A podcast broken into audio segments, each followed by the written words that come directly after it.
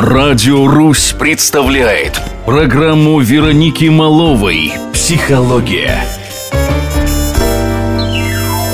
Вечер. С вами я, психолог, клинический психолог, арт-терапевт Вероника Малова. Сегодня в нашей передаче «Психология на Радио Русь» мы продолжим обсуждать возможные причины семейных измен. Итак, сексуальность, темперамент – это не выдумка сексологов, это факт. У людей может быть разная потребность в физической близости. Это касается непосредственно секса и прикосновений, объятий. Кому-то нужен частый секс, а кому-то достаточно одного раза в месяц. Кто-то любит обниматься и целоваться на каждом шагу, а для другого это телячьи нежности. Что делают в этом случае те, кому не хватает или у кого перебор?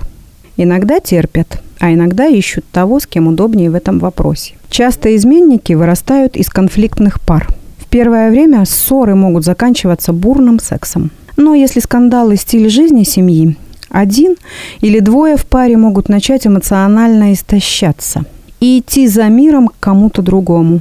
Идти туда, где можно отдохнуть и не напрягаться. Случайность тоже никто не отменял. Увы, так происходит.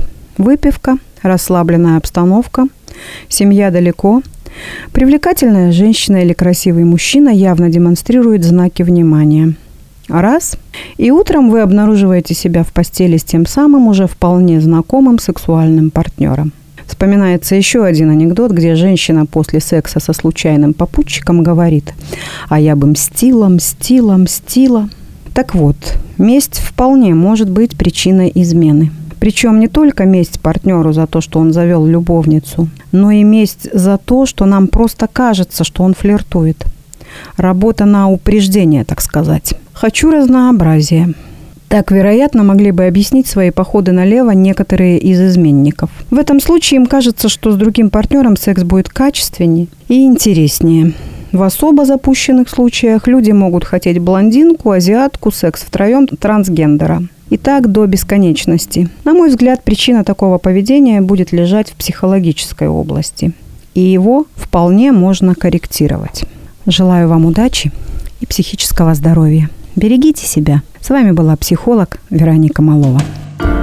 Радио «Русь» представляет программу «Психология».